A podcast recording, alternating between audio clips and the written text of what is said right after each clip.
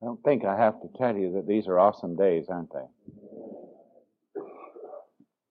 Uh, let me do something I've done everywhere I've, when I have the opportunity to, to put together a conference. I remind those who are there that uh, we primarily came to meet the Lord. You cannot determine when He's going to encounter you. But when He does, if it's right in the middle of my speaking, do not tell the Lord. When Henry's finished speaking, I'll talk to you. You understand what I'm saying? If right in the middle of the sharing, God encounters you, there's an altar or there's a prayer room, you need to go immediately and deal with God. And sometimes I think God deliberately meets us in the middle of someone else's speaking to see what we do next. Because what we do next indicates what we believe about Him, regardless of what we say. And so, if at any time during these moments, somehow, in the wisdom and the mercy and the grace of God, He spoke to you, and He pinpointed something in your life or ministry, and in effect, He is saying, You better deal with this or your ministry's over. Do not hesitate. Run. Run and meet him and let him deal with you until he's through with you. Uh, it's his invitation to make the changes. Uh, you may be standing on the edge of a spiritual cliff and don't know. You're unaware of it, but God is aware of it. And you're about to lose it all. And there are times when you lose it all and absolutely cannot recover it. And things are never the same again. All the way through the Bible, that is true. When Moses sinned against God by telling God that he knows better than God, and by the way, that moment when he struck the rock is an interesting one for us as pastors. God never or rarely ever does the same thing twice. There was only one burning bush, was there not? But if that had happened in our day, we would have had somebody write a book on how to identify burning bushes and been going all over the place. And uh, that's an instructive one. What did God say to Moses to do the first time he brought water? Strike it. Did he not? But the second time, God said, Speak to it. And he struck it. And what did it cost him? He could not enter the promised land. And Moses pled with God several times. And suddenly God says, Moses, don't ever bring that subject up again. You are not going into the promised land. End discussion. But folks, we have a tendency to believe that we can treat God any way we want. And we can sin any way we want. And as long as we, quotes, repent and God forgives, He can restore us to the original ministry. I'm just one that says that's not at all possible. And uh, I was talking with a wonderful guy up in Wisconsin, tall fellow. He was was Lutheran, and then uh, God directed his life, and he was now co-pastor. But he said, uh, he said, I'm greatly disturbed in my spirit. For he said, I, I was divorced. But the church where I'm now in feels obviously I have the call of God. And I'm serving. Then he said, with tears, he said, I want you to be absolutely honest with me. I want you to share with me exactly how you feel about that. Don't spare me at all. I said, that's the way I would have answered anyway. but I said, there's a little word in both of the qualifications for a pastor, both in Timothy and Titus, that eliminates you from being an active pastor. And that's the word blameless. I said that word is not saying sinless, it says blameless. And you don't qualify. And his new wife was sitting with him. And they both wept. And when we talked further, we must have talked for an hour. He said, Could you just could you tell me about that? And I said, I can. And I can tell you why that's there, and I can tell you why what you do in that area of your life can be fatal to your ministry. And of course, someone always says, Well, God used David. And I said, David was not a priest, he was a king. But a priest, very strict guidelines for the priest. But anyway, I think it's critically important that when God speaks to us, we go alone with God and let Him finish what He began. Because you cannot determine what God is trying to say to you, and there may be, you may be right on the edge of a precipice for your ministry. And God says, one more step and you've lost it all. But the mindset of our generation does not believe that. And we use human reasoning to describe a God who is not the God revealed in the Bible at all, but the God that we have made and that we want, but not the God who revealed himself to us. So we're going to, so if at any time there comes a moment where you sense clearly that God is speaking to you, you'll not disturb me or anybody else. If you either go out to a separate room or just come and kneel and pray and let the Lord deal with you, and if He overwhelms you, just let it, let Him do it. Because did we not come to meet the Lord? And I don't know about you, but I anticipated that I would meet the Lord in fresh and new ways that I had not seen before. Brother Mark, uh, and I, have to jump off on this one a bit. This is a very informal time, by the way, and if there's a pattern, I'm going to do some sharing. Uh, we will have a break partway through, halfway through. And there will be a time for question and answers. And there will be a time for prayer where you can do whatever you like.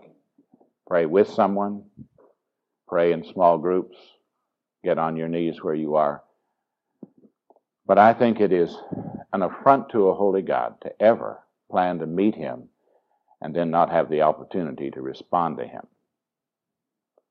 And I believe when the God of the universe speaks, that's the time we need to uh, respond. So uh, we'll do that. But Brother Mark mentioned that a lady came to him and said there's a, there's a passage of scripture that I think she said uh, is for all of us here. And uh, she turned him to Jeremiah 23 and the first three verses. I'm very familiar with Jeremiah and very familiar with Jeremiah 23. And one of the basic reasons is how we have unfaithfully handled the Word of God. Um, and one of them is how we have understood what Jesus said when he said in the middle of his ministry, I have come to seek and to save that which is lost. And we immediately use that as the basis for evangelism with the unbeliever. It's not what it means at all. When the Lord Jesus makes a statement as significant as that one, he took it from, my, from Jeremiah 23 where he said, God says through Jeremiah, My shepherds have abandoned my people. They have let them go out onto the mountains. They have not pursued them. They have not healed them. They have not fed them. They have not gone to seek and to save that which is lost, but I'm going to raise up a shepherd after my own heart, and he will seek out and save that which is lost. Says it about three times. He was not talking about the unbeliever, he was talking about the people of God. And God was trying to say the deepest heart cry of God is for his people. Because as goes the people of God, so goes the rest of the world. And if you do not pay attention to the people of God, evangelism comes to a screeching halt. Evangelism is a byproduct of the quality of the people of God that He has entrusted to you. The degree to which they walk with Him is the degree to which they have an incredible witness that they cannot keep quiet about. And you'll find that the closer the people of God come to a relationship to God, the more profound is their witness. And that's why revival always precedes spiritual awakening. Because uh, revival is something that can only happen to the people of God. The lost person has never been revived, so they can't be revived. And so the only ones who can be revived are those who once knew him. So God's first order is to deal with his own. Because as goes his own, so goes all his purpose to work through his own to touch a lost world. And I have found that the more I spend, more time I spend helping God's people to come toward Christ likeness, uh, the more there was an immediate spontaneous witness. I remember talking to some deacons, and they said, Pastor, if you just, this was in the second church I pastored in Los Angeles. And they said, Pastor, if you just uh, give us some assignments. And I said, I won't do that. He said, What do you mean? I said, If I have to come to the place where I assign you to love someone, you're in trouble. Well, but Pastor, couldn't you, these visitors and people, couldn't you just assign some to us? And I said, No, I won't do that. I'd be hurting you as your pastor. My desire is to lead you into a relationship to Christ in such a way that you are begging. You are going to the place where the, where the prospects are found, where you just go and you, and you let the Lord guide you, and you go to the members of the church and goes under your watch care. And I said, I'll never have to assign you if you have a love relationship to the Lord.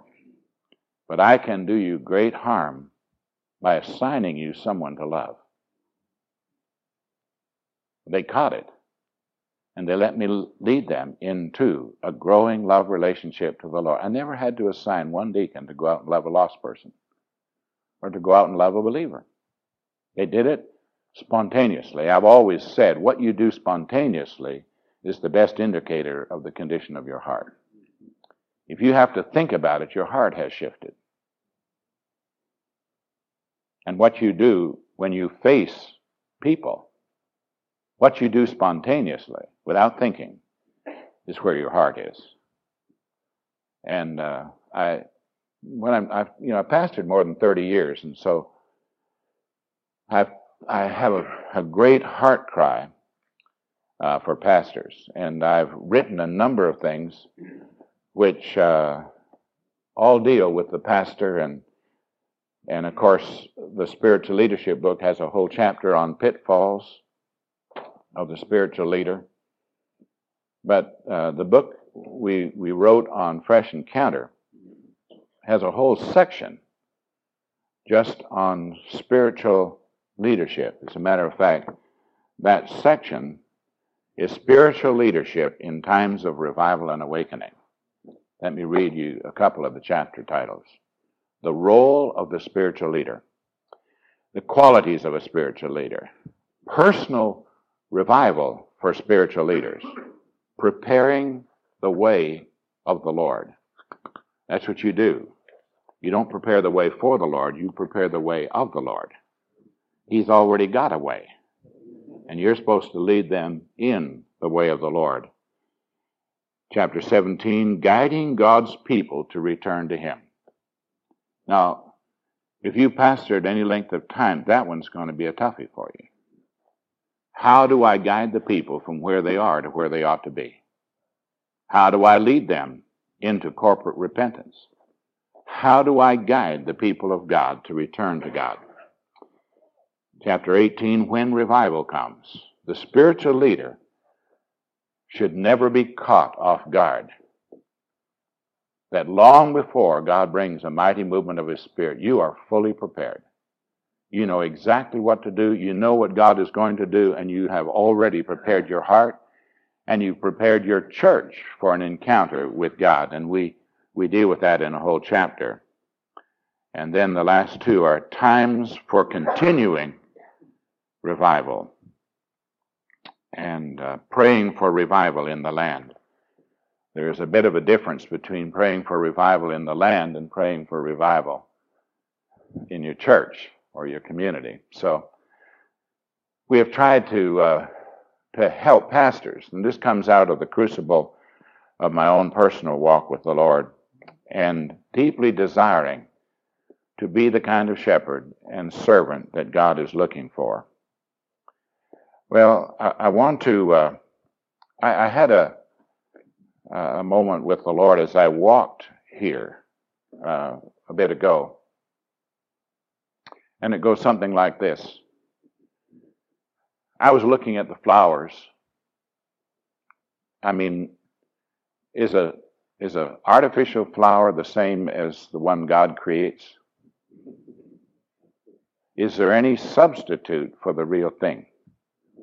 No matter how you make it look like it, there's no life in it.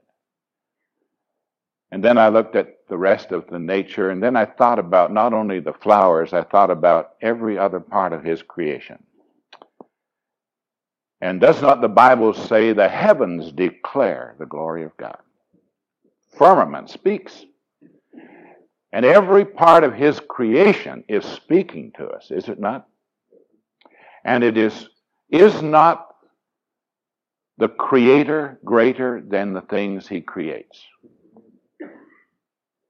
And so you can wonder at the flowers, but is there any beauty that equals the one who created them? But we can wonder at the creation and never move toward the beauty of the Creator. And uh, I began to think of the uniqueness of His creation and how the flowers are different and how everything about His creation is unique and very special. But I found everything in my being saying, I, I must go beyond his handiwork to the one who created it. And you could put everything that God created and stand in utter wonder, and it won't even come close to the wonder of the person himself. And I believe that God created all of this as a constant reminder to draw us to himself.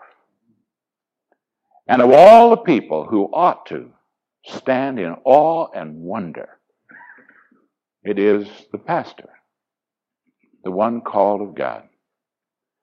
Because when God calls you, he also equips you. So there's some things God does in you that he does not do in the ordinary person. And I hope to God that you do not lose the wonder of the call to ministry and make it just the let's ordain the janitor because he's called. Don't you let anybody do that. The call to be a shepherd of the people of God is unique. And God gives you the equipping to function thoroughly in that role. There are some things God brings to your life when He calls you that He does not bring to anybody else. And the assignment He's given you, He matches the equipping. I've always said the gifting of God always follows the assignment, never precedes it. And all through the Old Testament, when God gave an assignment, then the Spirit came upon them to equip them to do it. And when God withdrew the assignment from Saul, he also withdrew the equipping. He no longer needed it because he did not have the assignment. And in the New Testament, that is exactly the same. Where God puts you in the body, not the universal body, the local body, then the Spirit of God equips you to function in the body where He puts you. If God makes you an eye, what does He need to equip you to do? See. But according to 1 Corinthians 12 7, the gift is the Spirit Himself, and He manifests Himself to every member for the common good. Not for you. The gift of seeing is not primarily for you. It's so the hand knows where to reach and the foot knows where to walk, so the body can function. And so, where He puts you in the body is how He's going to equip you. And I keep saying to pastors, you need to find out very, very carefully where God put you in the body. I can tell you where He didn't put you. You're not the head. That position's already occupied. I'm serious because too many pastors are functioning as though they're the head and the whole body has to respond to them. Foolishness. The head is Christ. And when I understood that, I let God put me in the body where He wanted to. And then I watched how He equipped me to function in the body, but that was not for me. It was so that every part of the body could come to Christ likeness. So that Christ had a mature body, so that we all grew up into the head. And we were all made to come to the measure of the stature of the fullness of Christ.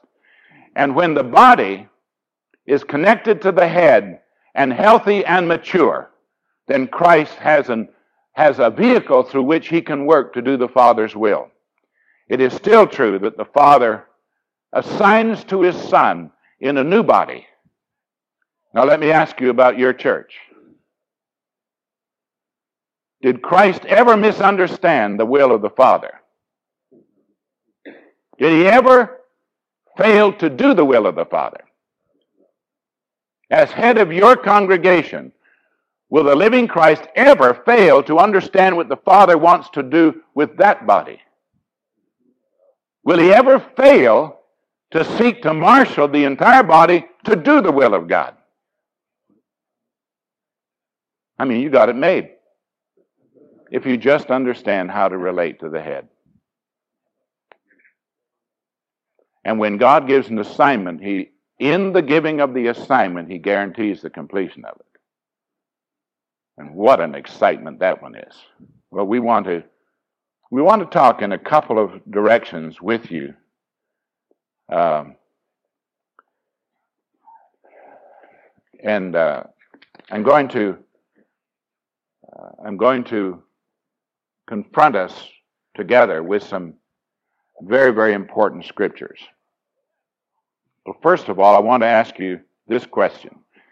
Because what I'm going to do in talking about the pitfalls to leadership or spiritual leadership, you need to have at least a little bit of an understanding of what spiritual leadership is and why and how it comes about. And then there's a root cause. Dr. Roberts, he's not a doctor, and he gives me a bad time every time I call him that. But I, I've been around him enough to know I hereby anoint him as doctor. Doesn't mean a thing, Brother Roberts, but uh, I treat you with great, great honor.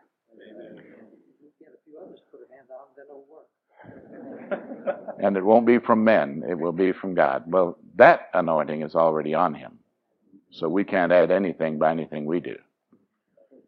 But um, I want to I want to uh, I want to ask you a couple of questions. The things I'm going to ask you, and then talk about the the consequences of this. Brother Roberts has said, and it's deeply affected me more than he knows. He has said there's there's some root systems from which everything else comes. Now, when I go to my doctor and he sees the symptoms, he doesn't treat the symptoms. He takes the symptoms to try and identify the root cause for those symptoms. So when the root cause is dealt with, all the symptoms disappear. Is that not true? Now, as a pastor, for heaven's sakes, don't keep treating the symptoms. You can wear yourself out doing that. You need to treat the root cause. When you deal with that one, all the symptoms disappear. Now, I want to go back to a basic. I do this for my own life and I do it regularly. When God made a statement, let me tell you, he said, what I really want. What is the basic fundamental re- desire of the heart of God from you? What's, what's basic from which everything else comes? He said, I want you to love the Lord your God. How much? With all of your heart. We'll talk about that in a moment. Because I can tell you, when your heart shifts, everything else shifts. But you don't deal with the symptom, you deal with the root cause. And the greatest single pitfall to a pastor is the loss or the turning aside from the love relationship with Jesus Christ. That's the heart of it. For instance, if you are in that intimate personal relationship with Christ, there's no possibility that you can commit adultery. You know why? It would be so abhorrent to you. You, you could not do that to your Lord. You could not do that to His name. You couldn't possibly do that. I couldn't do it just because of the relationship with my wife. Or the incredible hurt it would cause to my five children if I did that. But folks, you can put all that together. And my love relationship with the Lord Jesus goes all over that one. I can't do it. I can't do it.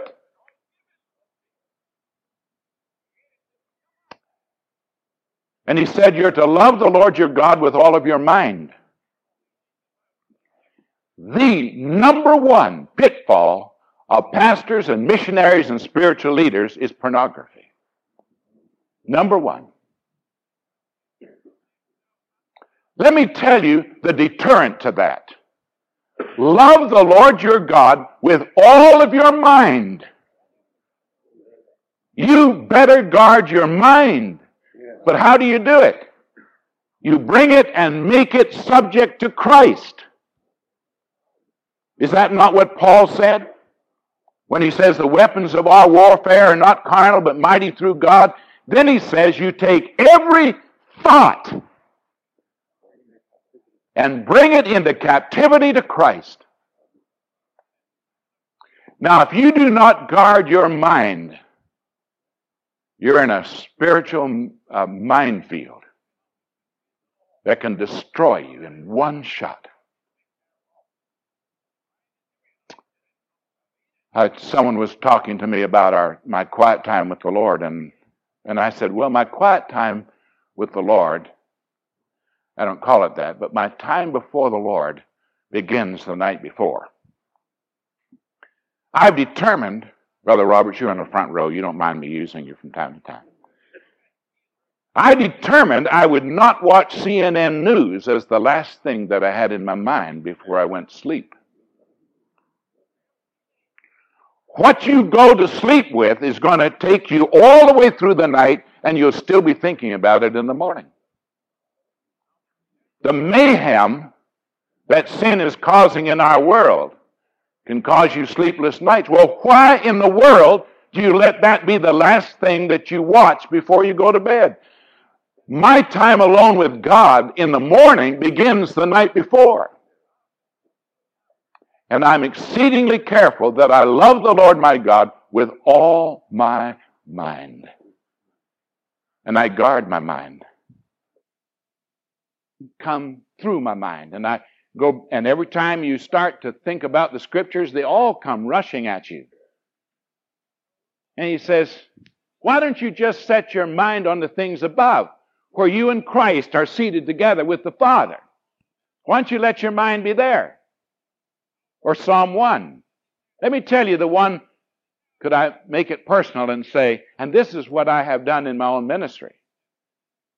He said, let me tell you the one, the pastor, anywhere, under any condition. Do you know how you can be a pastor? Anywhere. And be like a tree planted by rivers of water that bring forth your fruit in its season. Your leaf never withers. And whatever you do, prosper. You know how to do that? Psalm 1. This one meditates on the law day and night. But many of us want to meditate on everything else. All of our activities, all of our programs, all of our goals, all the things that we want to do for God. And he said, none of that will ever make you productive.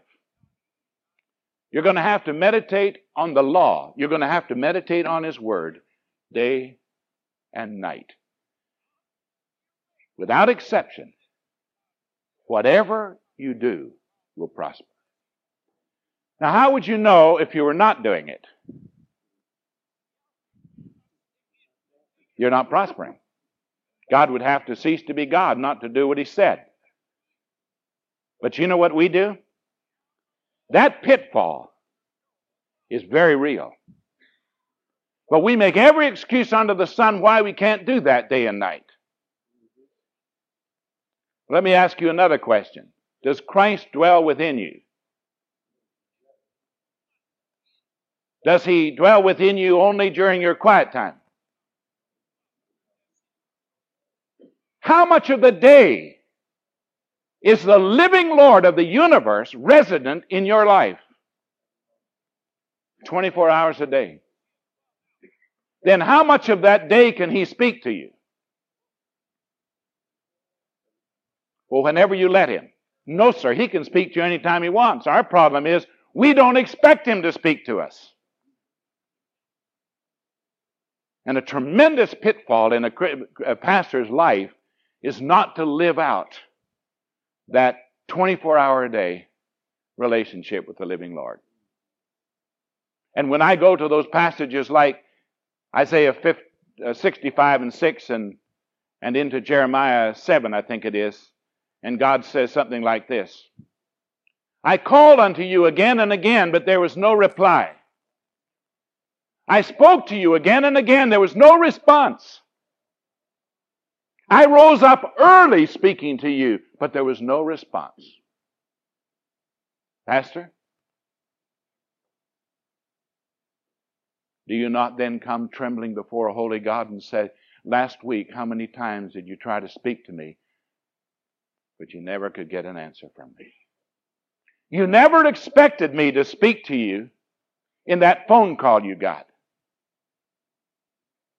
And when you did get a phone call, you never meditated on that. You never asked me what in the world this means. I go back to something I may have shared earlier. To give you an idea, just a couple of days ago, I had to practice what I'm telling you. Right in the middle of the day, got a phone call from the office of Chief of Army Chaplains. And Larry said, Henry, I've read experience, uh, the, the spiritual leadership book. And I've taken the initiative to establish a whole pattern for developing and training the military, the, the army chaplains to become spiritual leaders that are very healthy in their walk with God. And when I read your book, I said, uh, I wonder if he would be willing to help me design that. Now, how would you handle that? As a message from Washington? or from heaven. Folks, I want you to know everything within me said, Father, who is sufficient for such a thing as this? Then I began to meditate. What do you do when God speaks to you? Do you meditate and say, Father, you just introduced me to something. What do you have in mind? And the longer I meditated on that on that particular day, you know what came to mind? And the Holy Spirit's the only one who can do it. You cannot do it by human reasoning. Now, I'm a very ordinary person. Any of you know where Williams Lake, British Columbia is? Oh, there's a couple. Well, can anything good come out of Williams Lake, British Columbia? And I see myself as so very, very ordinary. And then when that came, I then closed down everything. I mean, when the God of the universe does something, do you shut down everything? Or do you continue with your agenda? God deliver us from that. That's one of the great pitfalls of the ministry. We don't know how to relate to the one who told us to love him with all of our heart and mind and soul and strength. When I meditated on it, I was, I was trembling when I finished. Because whenever there's something about to take place here, God starts way back here. And my, my response was, is America going to face something in the near future that's going to require the military chaplains to be on a level of spiritual leadership they've never had to be before. God doesn't play games. When God initiates something, it is God sized and has eternal consequences to it. In my mind, I just trembled and I cried. I said, Lord, what are you trying to say? And are you wanting me to be a partner to shape the direction of the spiritual intensity of the army chaplains, which could in turn touch all the other branches of the military, and knowing very well that our chaplains on the national level interrelate with Canada's chaplains and others around the world? my mind just blew. I said, What did you just say to me? But can you imagine God when I stand before Him saying, Henry, let me tell you what could have been when you got that phone call. Let me tell you what could have been if you'd only listened and if you'd only asked me why. What did God say to you last week? You didn't even know it was God. But it was. And in this matter of spiritual awakening, I have had something that's really disturbed me a bit. Because in many ways, what we're doing is saying, Oh Lord, would you come in a great earthquake, spiritual earthquake? He said, I don't come in the earthquake. Well, at least could you bring a great sweeping fire? And he said, I don't come in the fire. Well, could you bring a great wind of the Spirit? He said, I don't come in that. Well, Lord, how in the world do you come? He said, I come in a still small voice. But you don't think that's revival.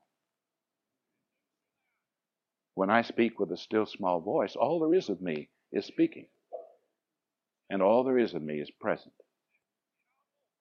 Have you been crying out to God for a great earthquake, spiritually, a great fire, a wind? And God said, You really don't think I'm present, do you?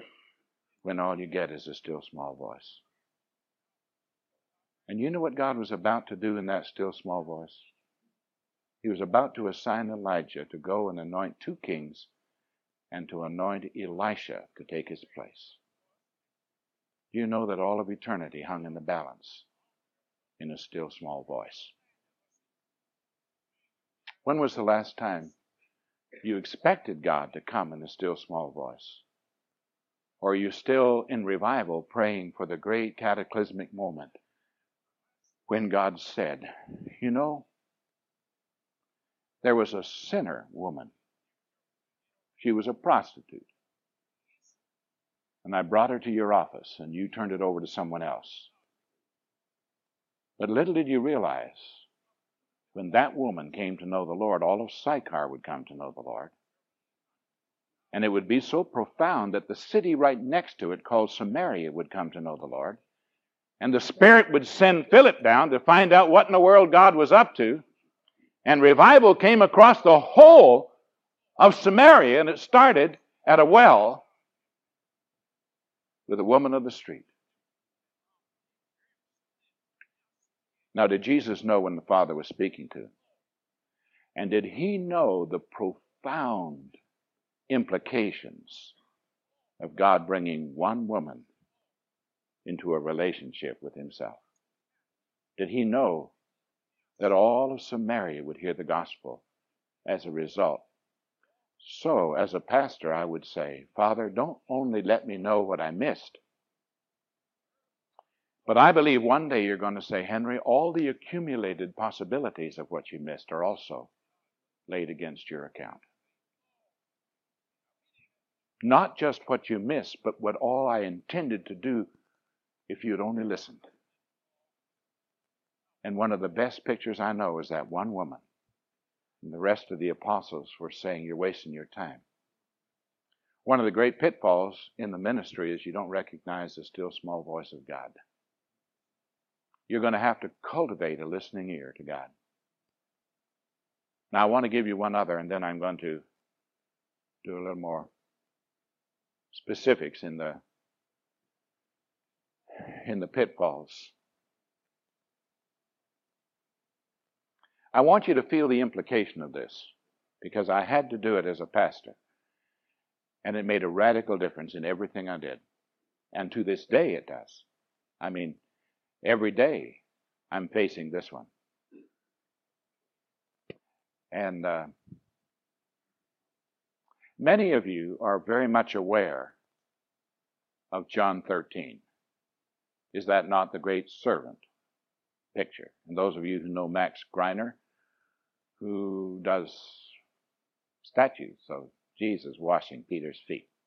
Max and I are good friends. He's a mess, but he's a great artist. But you know, one of the most significant parts to that is that everything that follows in that 13th chapter is based on what he did when he served. And let me give you a verse that you've heard me talk on many times, but I want to bring it back to you because it's one of the great pitfalls of ministry when we lose the relationship with the living Lord. See, when your greatest root problem is the relationship of love to Him, but all the rest of the Bible tells you what that means. So, in the 20th verse, he makes this statement How you receive the one I send you, you receive me and how you receive me, you have received my Father who sent me. Now, again, if Brother Roberts, I can ask forgiveness rather than permission. He will never know.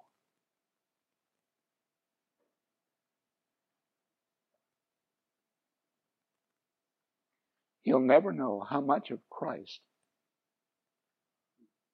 I came to know because God sent him to my life.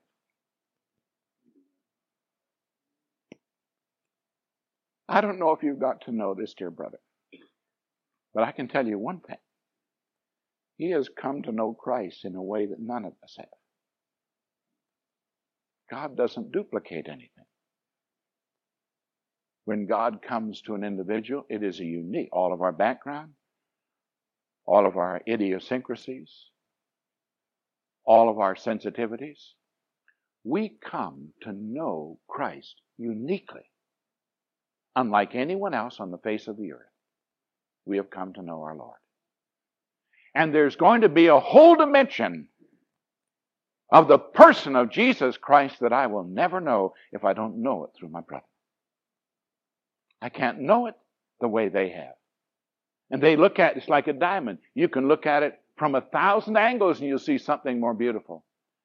And I can tell you, the person of our Lord has so much about him that it takes all of us experiencing him and then bringing our life alongside of our brothers and simply sharing that. And you come to know something about him you never could have known if you'd not heard that from them.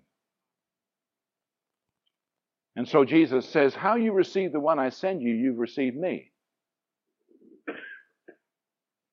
And how you received me, you've received the one who sent me. So, Brother Mark, there's no question in my mind you're unique. Not because of you, but because of the Christ who chose to let you know some things about him. He didn't let me know that. But I will never know him that way unless I know Him through you. And not only do you need to share out of the uniqueness of your perception and experience with the Lord, but you need to share it in a way that I can understand it. And I want you to know I'll know more about Jesus after I've talked to you than I could have possibly known without you. But he then makes that a unique statement to say, and how you receive me, you've come face to face with my Father. How then should I treat you? Very carefully as a sacred trust from God. Let me ask you, how are you receiving those God sends to you? It was just a 16 year old boy. No, it wasn't. It was the living Lord who came face to face with you. He happened to have a 16 year old body. But if you had taken time to try and disciple him, you'd have come to know something about the Lord you have never known before. You'd have had a tenderness and a gentleness. I met a 16 year old here. And, uh, Dave, where are you? Where is Dave? Yeah. Your son. What's his first name? David. You need to know, David, when I had just a few minutes with you. I had an experience with the Lord. That was very, very special to me. You didn't know anything about that, did you? But John 13 20 was happening through you. In just how long does it take Christ to make himself known? One sentence. And you know, just to know that you're standing on the edge of your life saying, Lord, what would you have me to be? was so refreshing to me personally. Because I'm getting along. Not as far as some others, but. You have no idea what it does to me to know that my Lord is still in the business of calling teenagers. It did something inside me. Can you learn something about the Lord and the Father? How are you receiving the ones He sent you? It may be a fellow pastor. What is he trying to tell you about himself? Now, are we not in grave danger? Is that not one of the great pitfalls of the ministry? When we cry out for the Lord to make himself real, and he said, You don't understand the way in which I chose to do it. I sent four people to you last week and you didn't receive any of them as you would receive me. Now, I don't make you an independent communicator with me. I have made you interdependent by creation. You see, sin creates independence, and redemption creates interdependence. We need each other, and God created us so that you can never know more of Him unless you receive it from your brother or your sister. That's why when I was thinking of marrying Marilyn 42 years ago, I said, uh, Marilyn, you need to tell me every vow you've ever made to God. Because God takes vows very seriously. And God caused you to want to make some vows to Him. And the vows you made to him was his way of preparing you for our marriage. And I need to know every vow you've ever made to God because I know the heart of God on that. And I will spend the rest of my life helping you fulfill every vow you've ever made to God. Our marriage and our home rests on it. Now, what did I do? I was very careful how I received the one the Father sent me. You know that for 21 years, God had been working on my wife. And preparing her. Would it not have been a tragedy if for 21 years God prepared her to be my wife and I did not understand that it was Him that I received when I received my wife? So I treat her very, very carefully. And one of the, now, can you think for a moment? You're looking at the root, you're looking at the root of your life. It is a love relationship to God, but it, it brings itself out in scriptures like this. But can you think that if I simply loved my Lord with all of my heart and all the ways in which He has chosen to express Himself to me, that that would secure my marriage? Would that not create one of the greatest deterrents to the pitfall of a broken marriage? It would. You see, you look at the symptom and say, well, my wife's my problem or my husband. No, no, no, no, no. Your love relationship to Jesus is the problem. You forgot that He gave her to you and He prepared her, and you have neglected your relationship to Him by neglecting your relationship to the to your wife. Did God not give you your children? How did you receive them? Did you hold that little one as a sacred trust and say, How I receive this boy? I received my Lord. And how I received my Lord, I've received my Heavenly Father. How then would I treat my children? How much time would I give them? What would I watch to see God doing in their life? You see, family problems are the product of choices we've made with God. Has nothing to do with environment. Has nothing to do with the world in which we live or TV. You can blame everything and anything you want, and God will simply say, You didn't understand, did you? I told you to love those I gave you as you would be loving me and my Father, but you never did. And now, did I not tell you, whatever you sow, you reap? And the root produces the fruit. And you can't have all of this rotten fruit if you had a good root system. You just need to accept it and ask me to change the root system. You're going to have to ask me to bring you to the deepest personal relationship that's possible with me, and you'll watch the fruit be the product of that. Now, is that not what Jesus said in John 15? Is he not the vine? And you're the branch? If you abide in him and his words abide in you, you will bring forth fruit. Now, let me tell you what so often people do. They look and see no fruit in their life or their ministry, and then they try to blame it on everybody else. And Jesus said, Why don't you just go back to the simplicity of what I said? If your relationship is right with me, you will bear fruit. Now, why don't you just deal with that one? Well, Lord, you don't understand. He said, I don't understand. It's you who don't understand. There was a pitfall in your ministry. You forgot the relationship with me.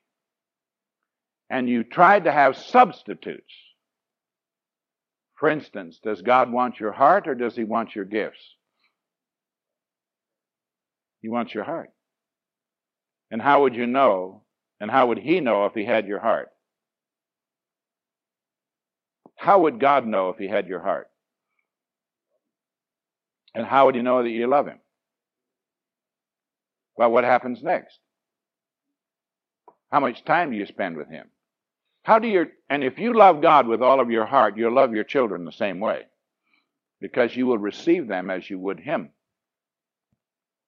And you'd spend time with them. And you'd talk with them. And you'd find out what the Father is doing in their mind and in their heart. And you'd say, Father, if, if how I treat my son, and I, I not only have four sons and a daughter and then 13 grandchildren, but uh, I got a whole lot of the Lord that I'm learning. from each of them. But I can tell you, my concern is that I treat them as one that He has sent me. And I treat them as I would treat my Lord and treat the Father. Now, have they responded? They have. And they've responded to Him. The way I have treated my Lord. And by the way, this matter of time, right now I'm having the privilege of uh, being a keynote speaker where one of my sons is also a keynote speaker. So we speak together. Now, one of my sons, facetious, well, they all joined in, in in a quartet. But they said, Dad, you know why we really entered the ministry? You used the four of us as an illustration so long, we felt turnabout was well was fair play. so we want to use you as an illustration. I just held my breath, and every time I'm with them, and by the way, you can pray for us because a whole state convention, those of you who are Southern Baptists, uh, from Kansas, Nebraska, the whole state convention has an annual state evangelism conference.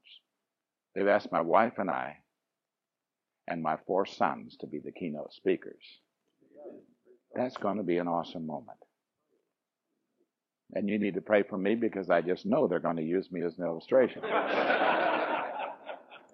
but my oldest son did, and this is what he said. And I just bowed my head and wept. He said, you know, when he was in college, he got up one day about, well, about 6.30 he said, I went out uh, quietly out into the kitchen, and there was my dad. He was at the kitchen table with his head bowed and an open Bible and notes he had been taking from his time with the Lord. I tiptoed out and said, I'm going to get up before my dad tomorrow. He said, I went out at 5.30. And there was my dad with his head in the Bible and pages of notes. I know he must have gotten up a long while before I did. And then he said, I never forgot it. And my son gets up early every day to meet the Lord. I didn't know that he was even, I didn't know until he shared that that's what he had done. But now, how I live my life can be one of the greatest deterrents to the pitfalls of family disaster. You can live in such a way that you are creating great prevention uh, in your children going away from the Lord. Now, there's another whole side to that, and that is if they have parted, departed from the Lord, how in the world do you get them back? And I had one of my sons who flunked the 10th grade, got in with the wrong crowd, said, Dad, I'm not going to go to college. Don't talk to me about it. I didn't know, but the Bible didn't say, parents, obey your children. So I kept on telling him about going to college. but I can remember falling on my face in the middle of the night in the living room and crying out, Oh God, would you do something to bring my son back? And God said, I'm not here to change your son, I'm here to change his father. And God did a number on this dad. He worked me over. And I can still remember the time when that son, who wasn't going to college, by the way, he's now finishing his PhD from Southwestern Seminary, has been called a pastor and loves the Lord with all of his heart. But I can remember the day he met me, if you've ever been in Fort Worth area. I 35 West and Seminary Drive, Denny's restaurant. I sat there in a crowded restaurant and he looked across and said, Dad, I'm so sorry for all the pain I caused you and Mom. And I want you to know I feel called into the ministry. And uh, then he added, I don't think I will be like my brothers without thinking. You know, sometimes you wish you could bring words back without thinking. I said, Son, Nothing you've ever done has been like your brother's.